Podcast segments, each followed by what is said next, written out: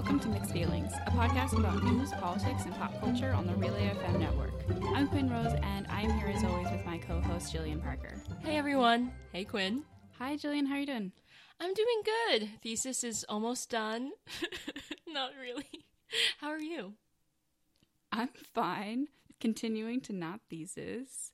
Life is trying to destroy me, but we're fine. We're thriving. It's okay. Have we ever used thriving like non-ironically? Probably not on the podcast. Definitely not on the podcast. But yeah, we're almost at the end of February, which is a terrifying prospect. Um, and well, it is the shortest month of the year, so I can make myself feel better with that thought. And then we're right into March, um, aka the month I am for the past two years. I have been horrifically ill for the entirety of. So fingers crossed, everyone, that I survive. Yeah, March is objectively the worst month in the calendar. Except it is it is National Platypus Day on March 5th. Mark Why- your calendars. Why do you know that? That was the anniversary of me and my second boyfriend. Unfortunately, we are starting off today with a very dismal topic. There was a school shooting in Parkland, Florida, in which 17 people were killed at a high school on February 14th. So we didn't talk about it in last week's episode because we actually recorded uh, right before it happened. So we didn't know about it yet. But it's a week later, and now we are here to talk about it. So unfortunately, this is just the latest in um, a seemingly never ceasing series of mass shootings, and in particular, school shootings that have happened um, in the past few years in the United States. Like I said, 17 people were killed, 14 people were wounded, and then the suspect. It's always interesting when people referred to as suspects in these cases because, like, the the person who shot them, you know, the we know anyway um was actually recently expelled from this high school um he was a very like there were a lot of warning signs um lots of disciplinary action that was taken against him reports of him being abusive to his girlfriend um he literally posted on online forums things about wanting to kill people so this was not the most shocking turn of events ever um, really sadly in the country today. Um, so, I mean, after this happened, people went back and looked at him, and I mean, he was on an FBI watch list, all sorts of stuff. And it's, but he managed to get in AR 15 and kill people, so that's great. mm-hmm. Um, and the fun fact about the AR 15 is that you can actually buy one when you are 18, but you can't legally drink. Yeah, in most states. So, that's a really exciting feature of uh, life in America, everybody. We're not going to be talking too much about the shooting itself, um, but what we really want to focus on and what is particular to this case is the reaction to it um, on a large scale, but specifically from the survivors, the other students um, at Douglas High. So I guess what makes this shooting stand out in particular is the fact that the students, the survivors, are being very proactive about getting the news out about raising awareness for gun control laws um, and things like that. And one person said um, people get sad after this and don't want to take action. I totally understand that. I'm not going to let these politicians keep murdering my friends. So there is a lot of well, gun control has always been um, a huge debate in politics. Understatement of the century. yeah, I think everyone can agree with the fact that it has been such a contentious issue, especially recently, um, due to these mass shootings. Um, and a lot of people want the Second Amendment, which is the right to bear arms, to be repealed. And then usually the Republican Party is very in favor of guns, most also because they may or they are pretty heavily sponsored by the NRA. Sponsored. okay, I, what's a better word? Owned. oh yeah.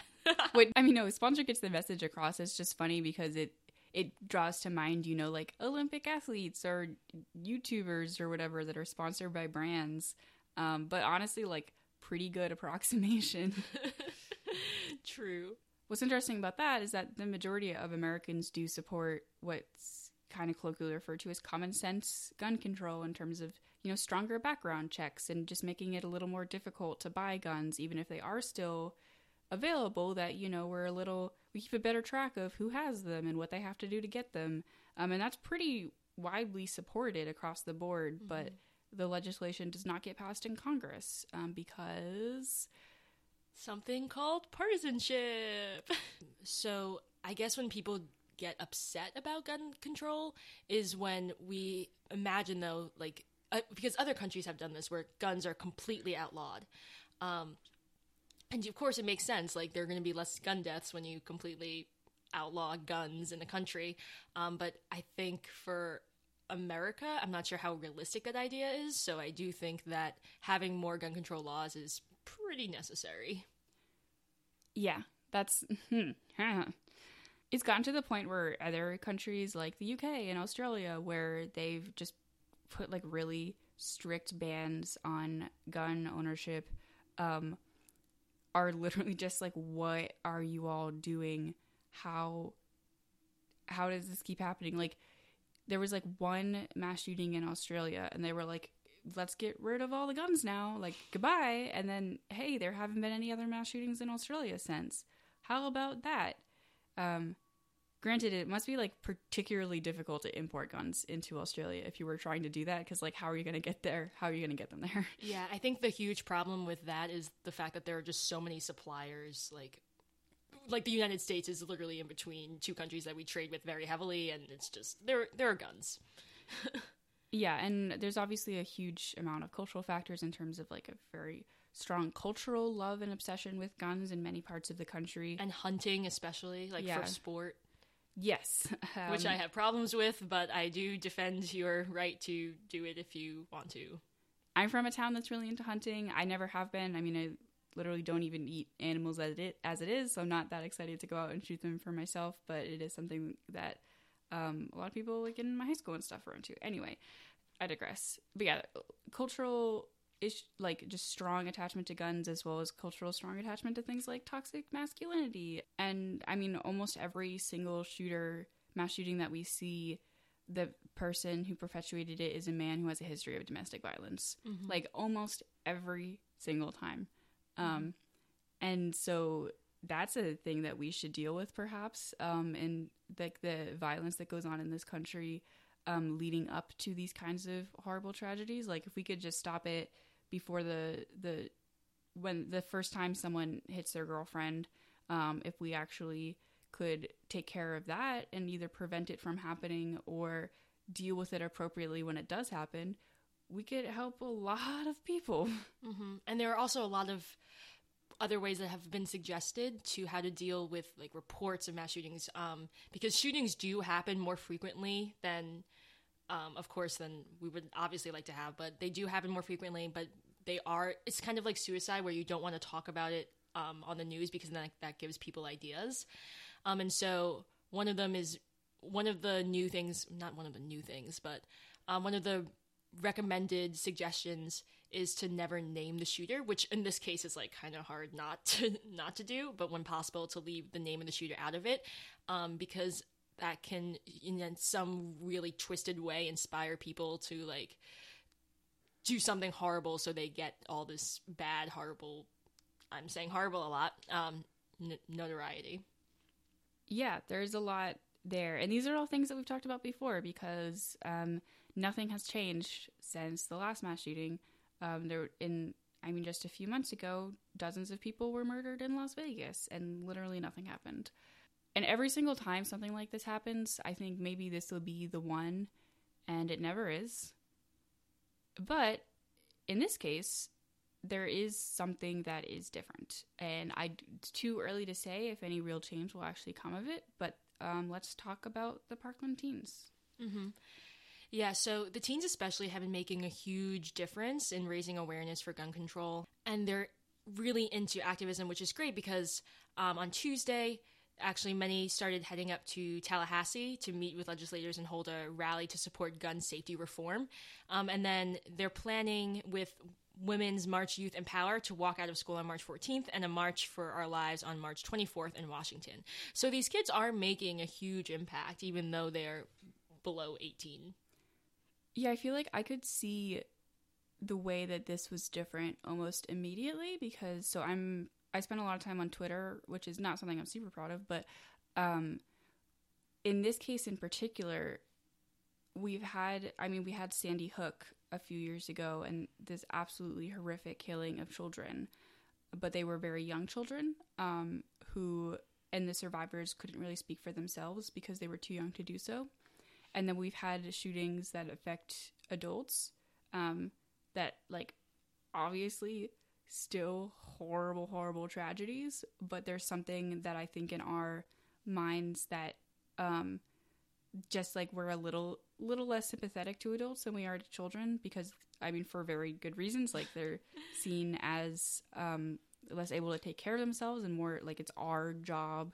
We're barely adults but you know it's adults jobs to take care of children. And in this case we have the, the victims were teenagers people who were 15 16 17 who are still like as someone who is very recently this age absolutely children um, but are old enough to talk for themselves who are old enough they have they have twitter accounts and they were speaking out about it immediately. They have they've seen what's happened to the country in the past few years and are old enough to understand that and to react against it but they're not old enough to be like codified into political systems. The teen like, i i spend um every january teaching middle schoolers and let me tell you like the kids are all right. Oh my god they're gonna save us. These teenagers are not afraid of politicians. They are not afraid to speak up and to scream and to fight for what matters to them and what matters to them right now is their lives and the lives of the classmates that they have now lost. And so i this for the first time you see something sticking and you this the you see that um like the rate at which people are talking about the shooting and talking about gun control measures. I mean, I realize it's only been a week, which is why that's like such a terrible thing that even after a week I'm like, wow, nothing's slowed down yet. Like of course it shouldn't have slowed down yet, but you like you saw after the the last few mass shootings that we've had, which is a terrible sentence in itself, um, that things started to fade out of the national attention very quickly because people got so used to it. Mm-hmm. And then seeing this gives me, I don't know, like a little bit of hope that people are actually listening this time because of who's talking. Mm-hmm. Yeah, and it's as Quinn mentioned, like we've just been become so desensitized, and it's just awful. Um, I think after Sandy Hook, especially, like we've dealt with mass shootings before, um, but you know when you start shooting kids that are under the under five feet, like it just it it makes you realize that wow, nothing is off limits, um, and we are really living in such a violent a violent time, um, and I think what is going to make a difference is not only the kids but also the reception of people that these kids look up to. So, for example, like George Clooney and his wife donated five hundred thousand um, dollars to the to the cause to the March for Our Lives, and so did Oprah Winfrey um, and Steven. I was gonna say. I was gonna say Steven uh, Spielberg, but that's the German pronunciation. Whatever, Steven, Steve, my good friend Steve, the movie director, um, also joined in, and so it's really powerful for these kids to see the change that they are capable of making. And hopefully that will just propel them forward into keeping up that trend. Because even our glimmer of hope must have a horrible backlash to it there has been a particularly horrible response to this happening. And i like i don't even want to name specific things because it's just like so lacking in humanity but people um, really have like accused these teenagers of being actors, accuse them of being um, immature, of not knowing what they're talking about, of they're not that they don't have any real power and that someone else is controlling them behind the scenes. And I don't even mean like maybe people have written articles suggesting that um, like a adults are actually controlling things behind the scenes and whatever, which I also would be like so disrespectful.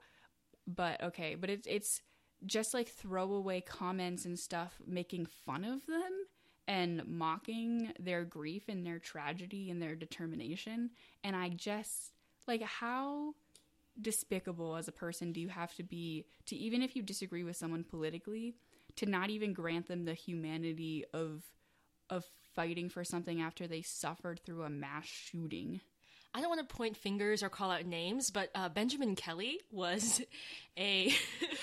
Jillian is not afraid to name and shame, so continue.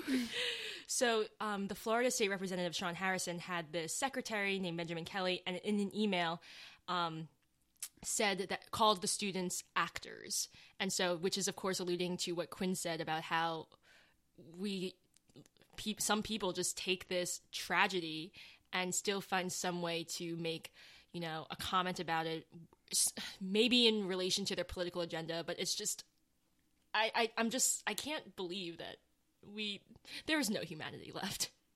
For anyone who is skeptical about um, the the power of these young people to be do- actually organizing this by themselves, like maybe they are getting some advisement from um, established activists and established organizers, whatever. But just flat out believing that they can't be doing any of this by themselves is not only disrespectful; it's just a fundamental misunderstanding of what teenagers are like. I just like y'all. teenagers are just slightly smaller, more hormonal, more energetic adults. Like, They still have hope for the future. yeah, they still have hope. They've got so much energy. Like, I'm only 21 years old, and I can't believe how much energy 16 year olds have. It just blows my mind. They're so bright eyed and bushy tailed. It's unbelievable. I mean, I can't even understand how much energy freshmen have, so that's fine. Freshmen in high school or freshmen in college? Freshmen in college. Oh, God. They're so pure, Oh, they are so are. innocent. Uh, they come to school and they're like, I'm going to save the world. And then they leave with a finance job. And you're just like, well, well, some of us do. I got, I just got some major side eye. but anyway, I very strongly believe in teenagers, and and if it seems like things that they're saying are scripted, I no, they're not. These are very real feelings. Like one of the things, so um, so one of these people, um, David Hogg, had a short speech that went viral in which he talked about the responsibility of Congress people, and one of the things he said was, "Please take action. We're children. You guys are the adults," which is I will say is a feeling that I have exactly had. I'm I mean I'm a little older than him and so it's a little bit different, but I I mean over the past few years have felt on multiple occasions this frustration with like I am a college student and I'm young and I just like I mean I just turned 21 and so I sort of came of age at a time when our country hit political turmoil in a way that I hadn't experienced when I was younger. And it sort of was this feeling of like, what did you guys do? And like, I'm supposed to be just figuring out my own life and figuring out school and trying to get myself settled so I can be a productive member of society. And now I have to worry about all of this because you all couldn't handle it. Mm-hmm. Yeah, there was actually like a scientific study released um, pretty recently that like the new adolescent or the new adult age is 26. Like you're technically an adolescent until you're 26, just because of the way like technology is and like how people are like moving out later and like getting more and edu- more um more schooling. So that means they're living at home more to like pay for tuition and things like that. So like then if we're going by those standards, then yeah, being a teenager is basically a toddler. Which is so weird because I think that at the same like it's going in reverse is now people not everyone and not in all ways but growing up faster in certain ways because um like these teenagers and us and people are our age are seeing what's everything that's happening and been like well in terms of political activism we have to step up now. And i mean that like obviously youth activism has always been a huge thing but i think there's um now it's less um now there's this understanding that it's not that the adults are doing things we disagree with it's that the adults can't do things um, and there's this fundamental ineptitude in the government and we're like well i guess it's our job now That was the most glorious sentence I've heard you say, Quinn. The ineptitude of the government. you're welcome Um, yes, and to reiterate that point, like also this idea that these these kids have gone through so much, and they recognize that like just because an adult says something's going to be okay doesn't mean it's going to be okay. Um, and I think that's a huge part of maturity, and especially like these kids who have been thrown into this horrible scenario. Um, and one of them even said, like, you telling us that things are going to be fine, like Trump tweeting that we'll do whatever we can, like, that's not, that doesn't really acknowledge like the specifics of what you're going to do and how you're going to actually take what we learned from this horrible incident um, and turn it into something productive so that we can prevent things from happening like this again. I have more faith in these children than I have in 99% of the government right now. So there's that. Please save us, um, and we'll help. We'll do our best. If you want to read more from the words of other teenagers from Parkland and what the activism they've been doing and they've been organizing, there'll be a bunch of links in the show notes for stuff that they're doing and talking about. So, in other news, Billy Graham, who was the evangelist pastor from North Carolina, he made a career off of preaching to millions of people, whether it was in person or on the radio or on TV. Um, he just passed away at the age of 99 from Parkinson's. I will admit, first off, that I don't really know a lot about Billy Graham, or and I mean, I had heard of him because he's a very famous figure. Um, is probably the most famous slash popular evangelist figure in the United States. Um, but that's not really my scene, and so I didn't know a lot wait, about him. Wait, what, Quinn?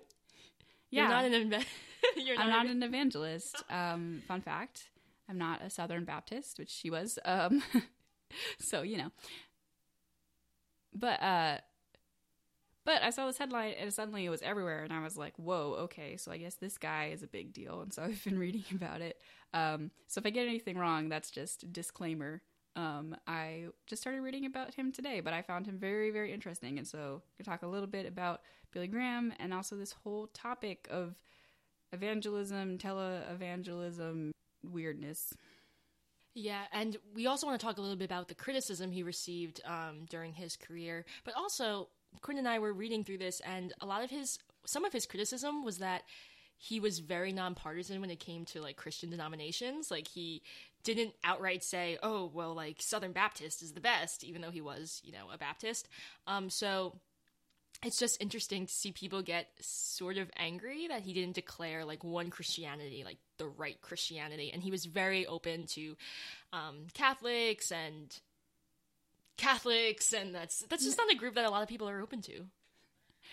Well, this is a specific tenet um, in baptism, especially as far as I know, um, is this belief that in order to enter heaven after death, that you must be Baptist, basically, or at least be like Protestant Christian, I guess, um, and to, uh, you know, believe in God and believe in Jesus and all these things. Um, but he had what's referred to as like an inclusivity, inclusive view of uh, the afterlife, and so he believed that you could enter heaven even if you weren't necessarily Protestant or perhaps even Christian at all um, which is pretty not usual for someone in his position, um, especially with someone as popular as that he was for being an evangelist. So that was kind of a cool thing.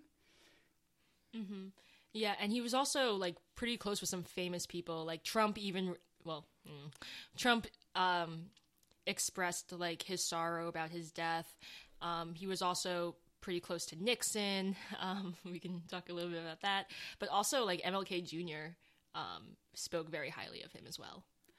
Yeah, this is an interesting part of his legacy. And so, I mean, he impacted millions of people with his uh, preaching, but he was also specifically very close to uh, several U.S. presidents um, and was a close counselor to them, including Nixon, which is obviously not great. And I think with after Nixon, um, he backed a lot away from politics because that didn't end well. Um, and so, and he uh, didn't want to get dragged down with politicians anymore, I guess. But he was like a, a close advisor to, at least in a formal setting, um, to a bunch of presidents, which which raises a lot of questions, I think, in terms of the idea of the separation of church and state, because it wasn't, it's not technically like a state religion or imposition um, of a certain religion on anyone, but you do have this like extremely religious figure who is counseling the head of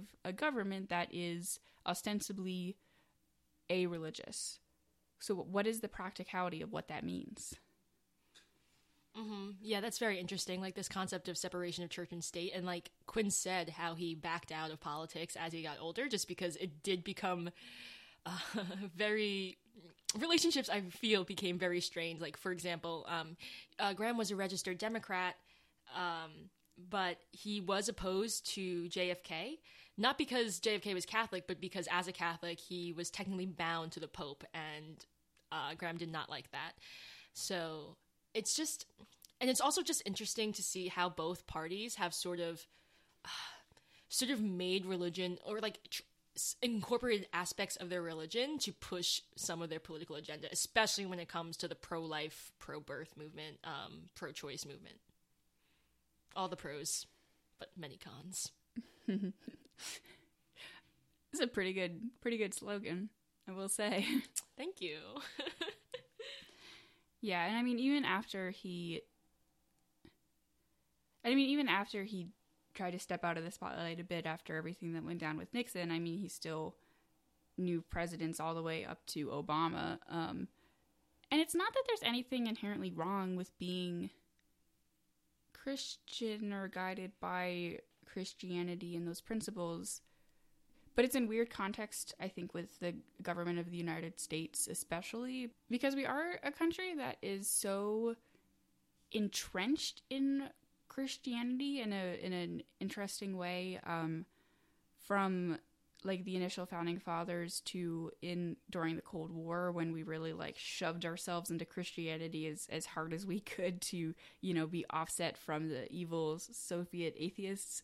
And so i feel like this sort of like Christian perspective advising of the president um, is seen as like a neutral thing, as like, oh, that's like an American value, where as if this was um, like a Muslim, then I think that a lot of people would have a problem with it and be like, oh no, like this is, you have to have um, barriers between like religion and politics, whereas that's not seen as the same issue for Christianity.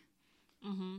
Yeah, it's definitely interesting how America is actually the most, if not one of the most religious or most Christian um, first world countries. It's like the highest rate of religion and faith um, for a developed country, like specifically with Christianity. Yeah, Denmark. Denmark is not up there at all. yeah.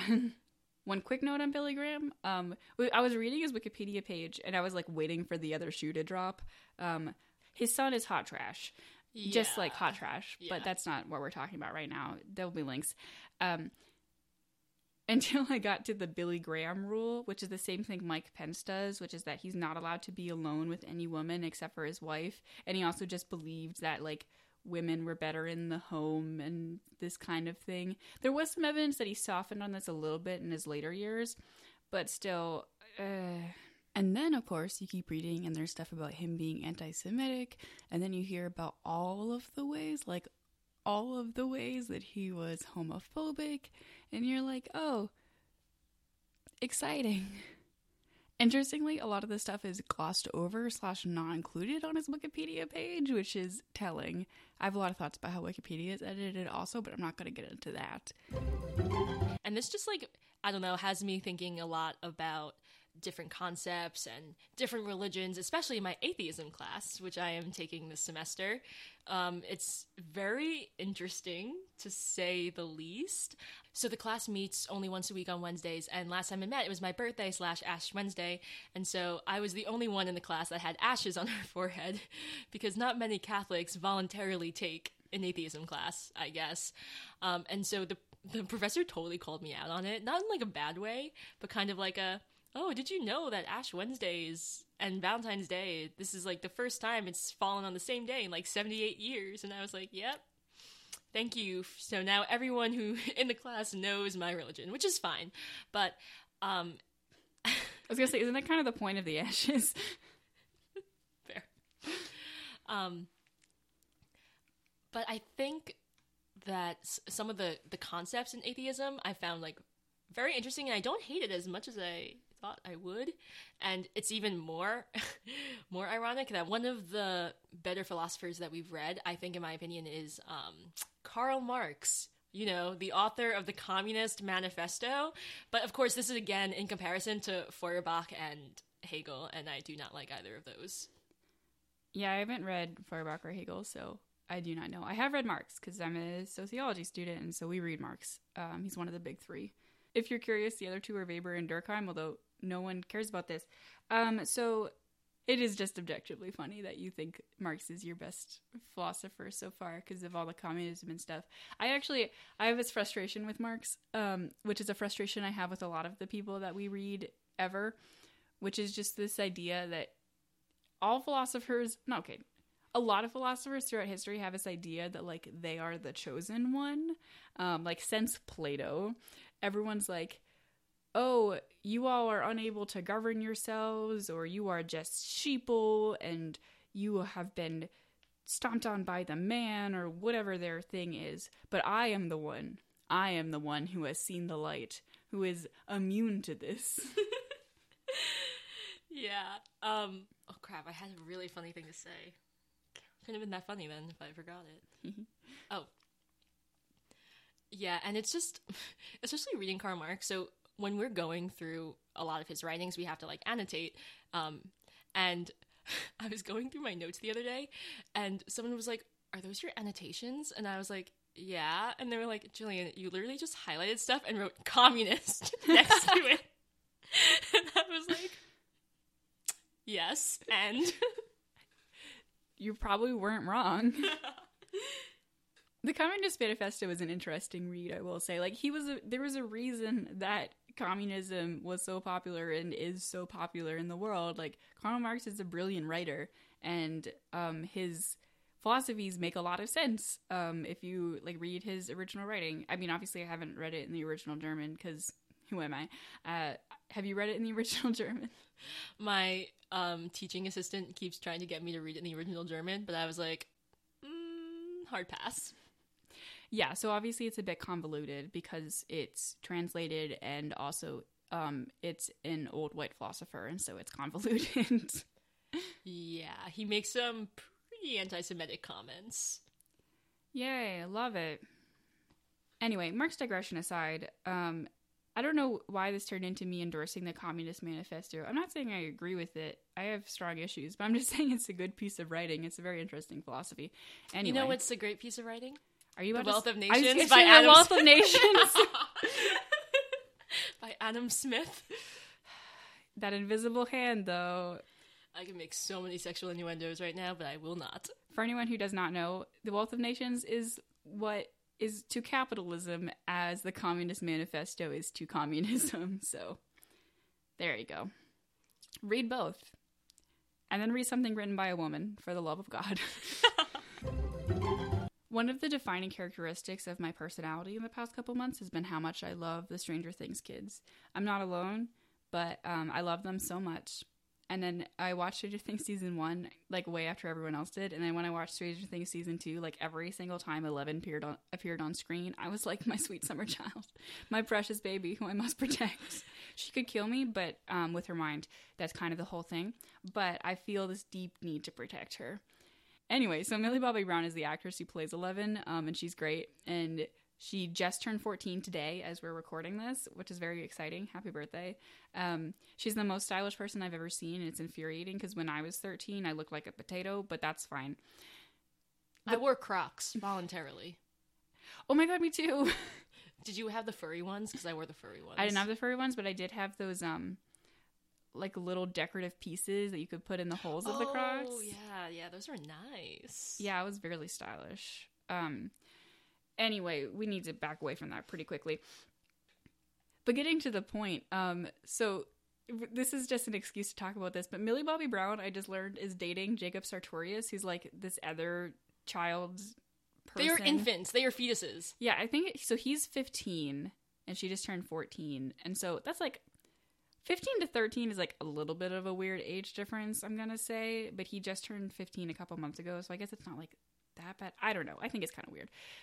But um yeah, he's like another like child celebrity and they're dating and they're like in love, I guess. Um oh my god. and I just am fascinated by this. First of all, I think Millie Bobby Brown should like marry a prince or something because she's the coolest person in the world. but I digress. I'm glad that they are cute and happy. Wait, read the um the thing that he posted for her birthday. I don't want to.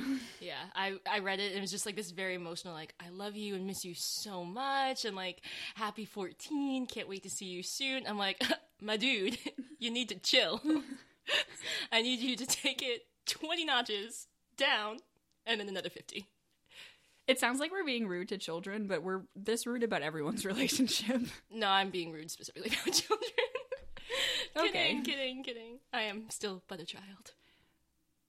But beyond their specific thing, which is mostly just an excuse for me to talk about Stranger Things for a second, I did want to ask you one, how young were you when you started dating? And two, how young would you let your hypothetical future children date? So let's see. Um, I was in seventh grade when I had my first boyfriend, Brandon. We held hands when we were waiting on the milk line together. Yeah, and then he texted me saying that he loved me on Easter, and I said that I think we should just be friends, and that's how our three week romance ended. What a heartbreaker. Yeah, you know it. Wait, um, did you continue dating after this, or was this like a just like a one time seventh grade experience?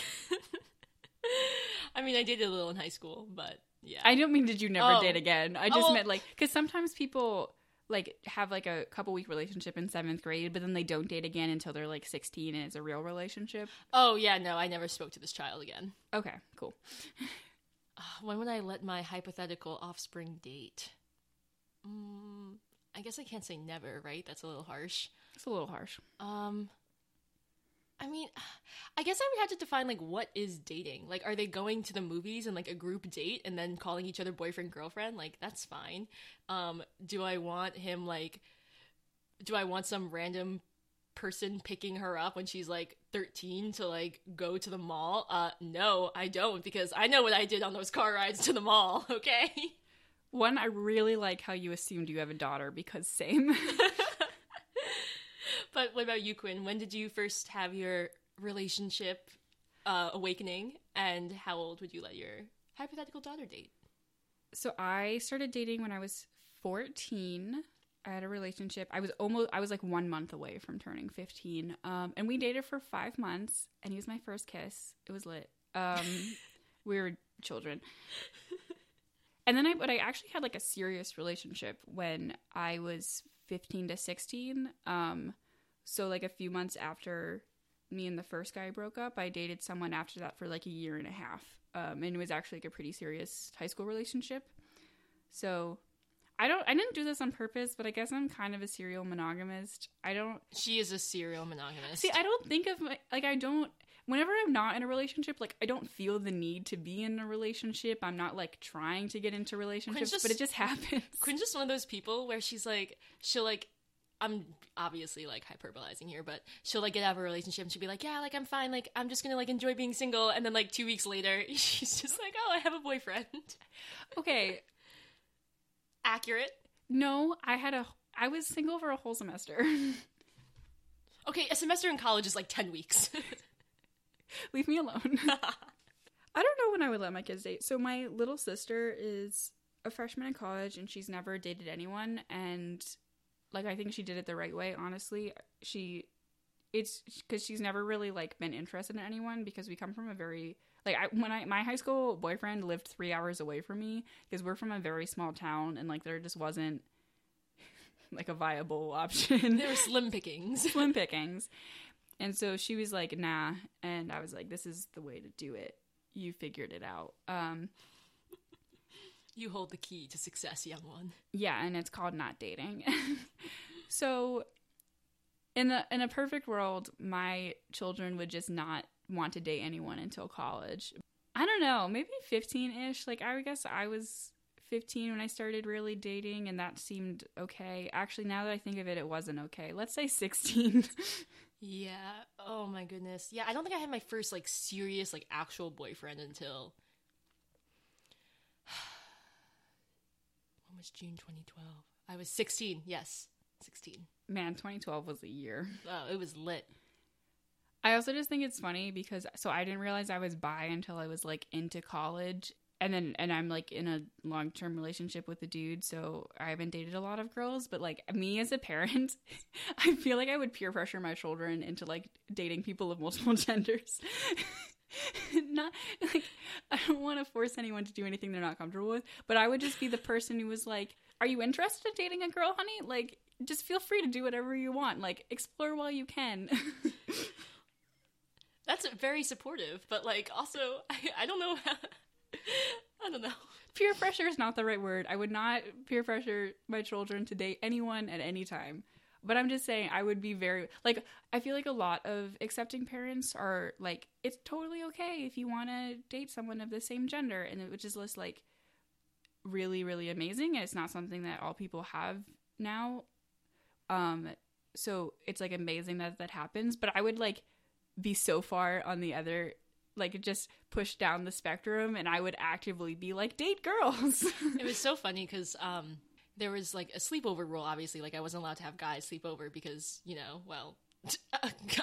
so I asked my mom, like, I know I can't have guys sleep over, but like, if I was a lesbian, could I have girls sleep over? And my mom was like, uh, yes. And I was like, well, but that's the thing. Like, couldn't I have guys sleep over? Shouldn't I have guys sleep over instead because like it's different? And she was just like, I, I, I just wouldn't let you have sleepovers. yeah, I literally do not know what my mom would have done if I had come out in high school. She would have just been like, uh, because this was the thing. She was talking about, um, so when my mom was growing up, she had an older brother and they would have a bunch of friends over and like everyone would just stay the night. And it was, it was pretty simple as like guys would stay on one floor and the girls would stay on the other floor and like everyone was chill. And then she was like, I don't know what we would do now because everyone, like, people are so out there with sexualities and like some people like girls and some people like guys and some people like everyone and they were like i think everyone just has to have their own room like locked door. No one can be in the same room as anyone because who knows? Just have like a, a bunch of just singles in the backyard, just you know, sheds, mini sheds. everyone has their own pod. Anyway children dating is a very weird topic and see as a at the time i was like i'm so mature and now i'm like i was a child so i don't know how i feel about it but i don't really have to deal with this for like 20 years so i'm gonna not think about it Retweet. And that is going to be all from us today. If you want to find us online, you can see our show notes at relay.fm slash mixed feelings. So there's also a contact form if you want to send us an email. You can follow us on Twitter at mixed feelings FM, and you can follow me on Twitter at aspiring robot FM. And you can find me on Twitter at underscore Jillian Parker. Thanks for talking with me today, Quinn. Thank you for talking with me. Ugh, always a pleasure. I'm Jillian Parker, I'm Quinn Rose. and these were our mixed feelings.